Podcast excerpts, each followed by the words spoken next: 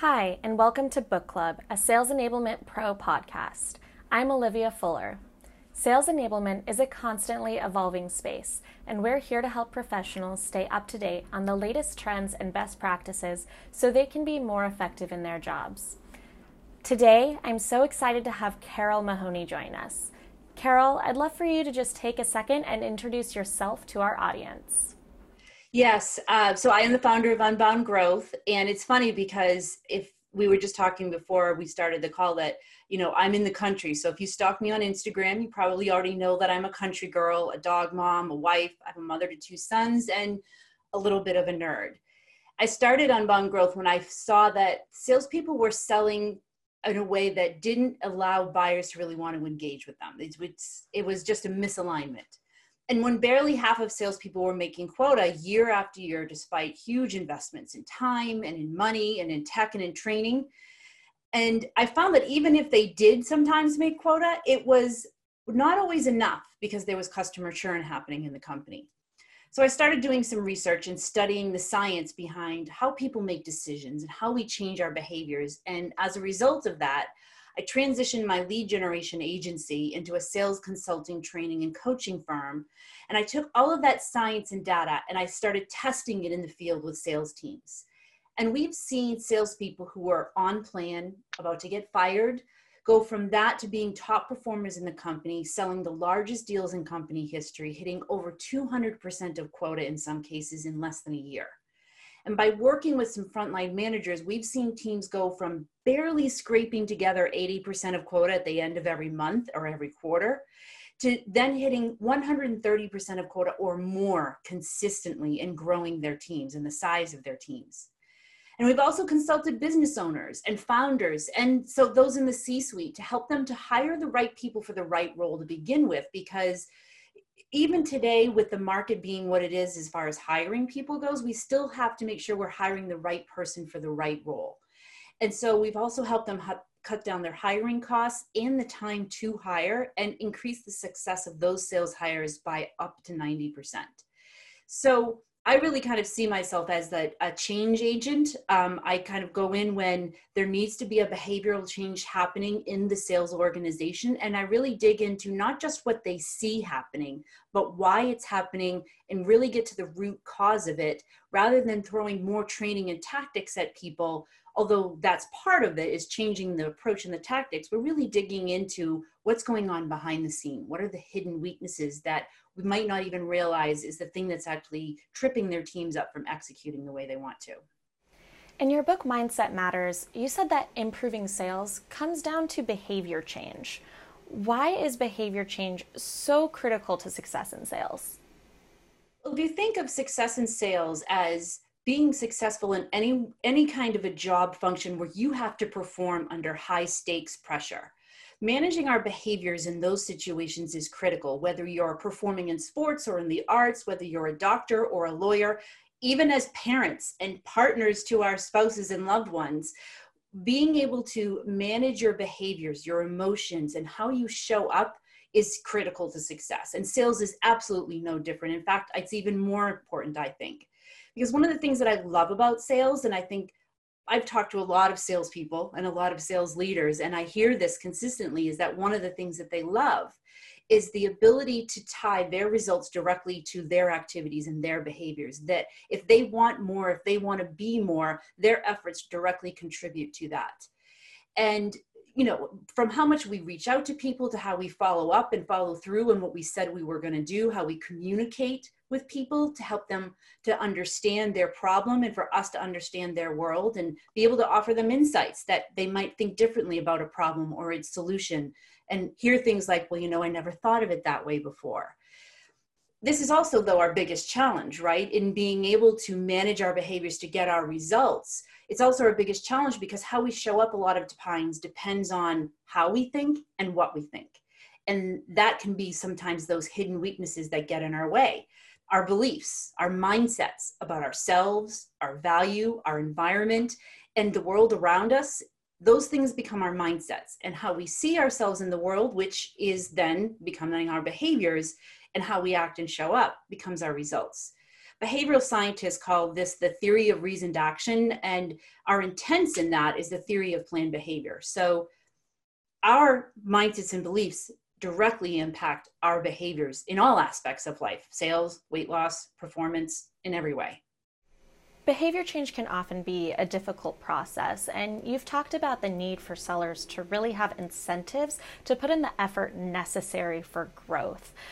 What are some ways that sales reps can be incentivized to change their behaviors? So in a lot of the research and studying that I dig in, digging into this and identifying why are we so resistant to change, it's usually in relation to fear. Fear of the unknown, fear of an uncertainty of what the future is going to look like, which we are all suffering from to some extent right now. And this is, I think, one of the reasons, another reason why it's so important to have a cognitive approach to sales coaching embedded within your coaching framework. Because cognitively, when we're dealing with those fears and those types of things, it's hard for us to imagine the future. And so because it's hard for us to imagine, the unknown is scary to us. And so we avoid it. And when we avoid it, that causes all kinds of other problems. So in order to get over the fear of the uncertainty, we need to have identified what our personally meaningful goals are for making the change. What do we want our future to look like? And why is that so important to us? So goal setting, I see this happen in so many sales organizations. When I ask them about, do your team have personally meaningful goals that are driving them to make these changes that you're talking about implementing in your training and coaching programs? And they say, well, they have quotas and they have activity plans and they have playbooks and they have a smart business, a smart goal setting model to use.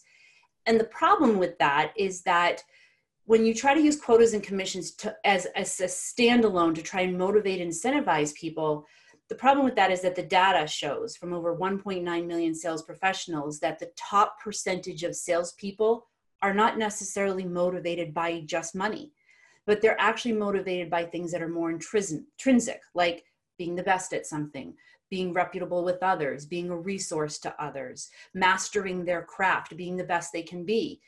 And frontline sellers and managers who dig into the reason why those things are important and why the why behind their actions are more likely to do whatever it takes to reach the goal, no matter how scary it might seem.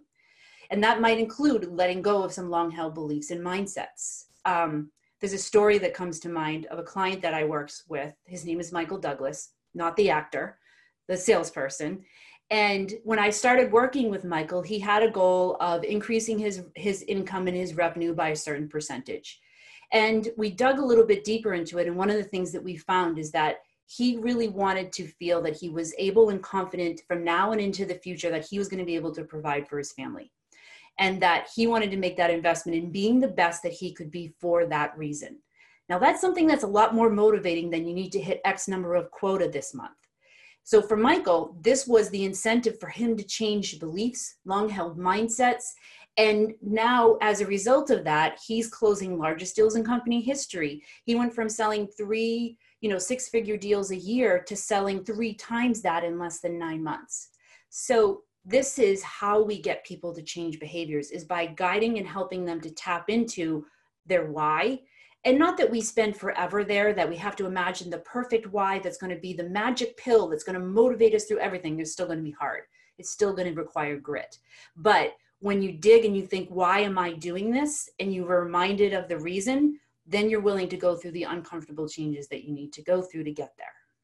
You have another book that's dedicated to sales coaching, and more specifically about determining the value of sales coaching for sellers.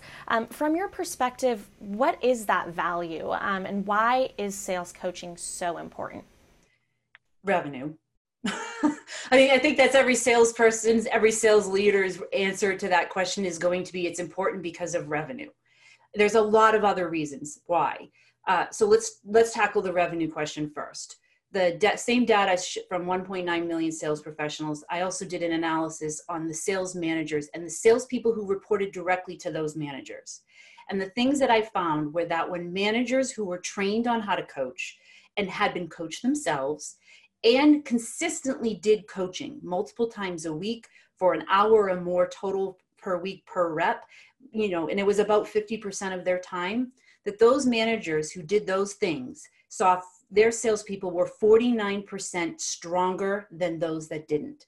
And if you equate abilities to revenue, you can look at a 10% increase in abilities can equate to as much as 33% of revenue, give or take.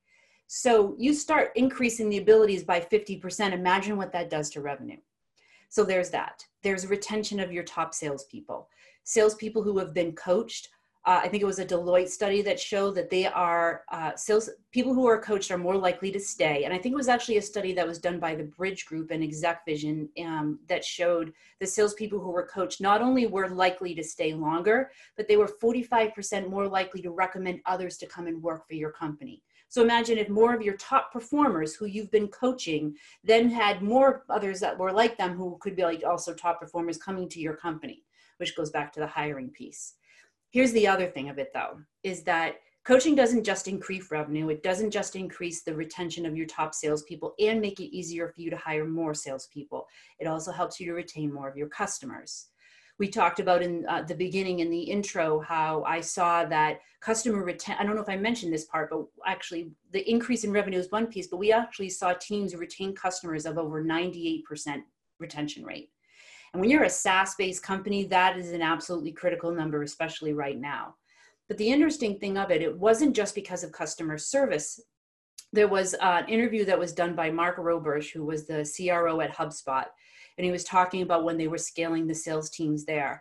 And he said that when they started having churn issues, they thought at first that it was going to be related to customer service issues. But what they found was that it was actually tied directly to the rep who initially sold them. So when they started instituting this type of coaching and training, they found that reps set the expectations properly with buyers so that churn was less likely to happen later. And so then retention went up. I saw the same thing happening when I was working directly with some of HubSpot's teams and others that not only did retention go up, but discounting went down because they were selling more on value and selling consultatively. So they're not only getting more revenue, keeping more revenue and the customer longer, but they're doing so at a higher dollar amount. How does sales coaching help create behavior change? It creates behavior change if you've done it in a way that it's not just your sales manager going in and telling them what they should do. It's not a pipeline review. It's not a one-way conversation. It's also not an hour-long conversation that you might have once a week. Ideally, sales coaching helps to create a behavior change because you're challenging their beliefs. You're helping them apply the knowledge that they've learned in training to actually execute in their day-to-day on-the-job execution. There's a model that's called the adult learning theory model, which shows that the largest percentage of our learning happens in the application and in the day-to-day, and not theoretical, but real life. So the more that we can have coaching be a not just a reinforcement of what they've trained, but actually allow salespeople to take what they've learned, the knowledge in their head, and apply it to the words and the actions that come out of their mouth. So that's one way that coaching helps to create that behavioral change, because in order to change the behavior, first we have to recognize that the behavior needs to change, so challenging beliefs and approaches. But then we have to practice those new approaches, those things that we've learned. And so coaching should really be like practice sessions, like drill sessions. The two-letter word every salesperson almost hates is role play, and not like the theoretical, take it easy on you, this conversation never really actually happens kind of role play, but actually even taking your recorded calls that everybody should be recording their calls right now. And so taking those recorded calls, listening to them and finding one point in the conversation, one set of questions to practice and drill until it becomes second nature to that salesperson. That builds their confidence in executing in those new abilities and skills that they're learning, or fine-tuning the ones that they thought they had perfected as well, because coaching applies to experienced salespeople as well as new. And in the practice, in the challenging and in the beliefs, it also happens that coaching can help to create behavior change when we're having managers who are not giving them all of the answers, not telling them what they need to do, but asking the critical thinking questions to get them to start coming to their own conclusions, so that the behavior change isn't something that's imposed on the salesperson. It's something that's collaborated with them. That's something that's really important in the coaching and coachee relationship, is that they have to feel like they're part of creating that conversation. Otherwise, you're just nagging them. In your opinion, what does good sales coaching look like? What are some of the skills that you really think are necessary for good coaches to have? There's over a dozen different skill sets and mindsets and even beliefs that need to be incorporated into a good coaching persona. And we measure for all of those with using the same data we mentioned. So first, we talked about this before when we talked about what's the impact. It has to be done consistently, not, you know, ad hoc whenever issues arrive or end of the month or pipeline review time, but something that gets scheduled like a religious event on their calendar, that if it's Christmas Day for coaching time. And so that kind of is consistency and structure to it. When I'm working with sales teams as their outsourced manager, I sometimes will schedule a minimum of two or three 15 to 20 minute calls a week, minimum. And sometimes it's every day, depending on how much work needs to be done with the salesperson or how motivated they are to want to get to the next level. And each of those calls, like for Monday's example, we'll debrief. And so Monday's debrief or Friday afternoon's debrief is really looking at, okay, what happened? Why do you think that that happened? And what's a different approach that we can do it? A lot of times, like a debrief might be like a call review where I will have a salesperson send me a call and they'll say, I really felt like I struggled at this particular part. Here's where I think it's going on. They've listened to it and they've thought, all right, this is where I think I need to improve. And then I can debrief with them and ask them questions like, all right, how did you get to this point? What's the background story? I'll ask them questions like, why do you think that they reacted that way on the call? What question do you wish you had asked in that moment now that you've listened to it? And we'll practice that so that the next time they get into a situation and call like that, they can execute on it. But then I'll also debrief with them to figure out, okay, what's next? What can happen next with this particular call? What's the strategy? What's the approach? What's it going to sound like? Let's role play that too.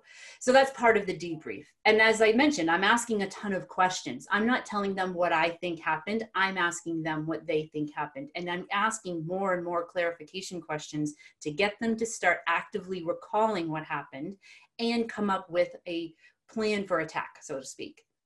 Another thing that's really important for managers who want to coach is you can't have a need for approval from your salespeople. If you're more worried about whether or not your salesperson is going to like you, because if you don't like your manager, then you're not going to listen to your manager, then you're not going to be able to have those tough conversations, those coaching conversations that you sometimes have to have when they fall flat on their face, and they will.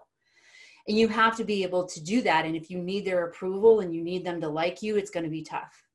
Obviously, you've got to be able to control your emotions. If you're emotionally invested in this deal closing, it's going to be really hard for you to sit on your hands and close your mouth and ask the questions to get them to learn.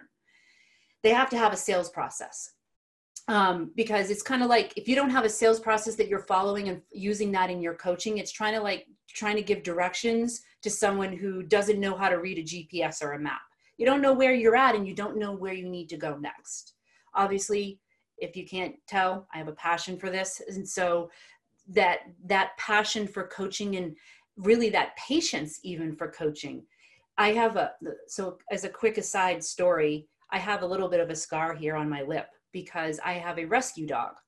And this rescue dog has a few emotional issues. He's been abandoned. And so he has some beliefs that get in his way. And it manifests whenever he has to go into his doghouse. He goes into his doghouse and he has this little front porch and he stands on the front porch and he stands there and he barks and he whines because he believes in his mind that he can't take the 1-inch step off of the porch to be able to get then to run around in his little doggy area. And so one day I was actually getting ready for an interview very similar to this one. And I had to get on the phone and he was outside and whining and barking because he was stuck on his dog porch again.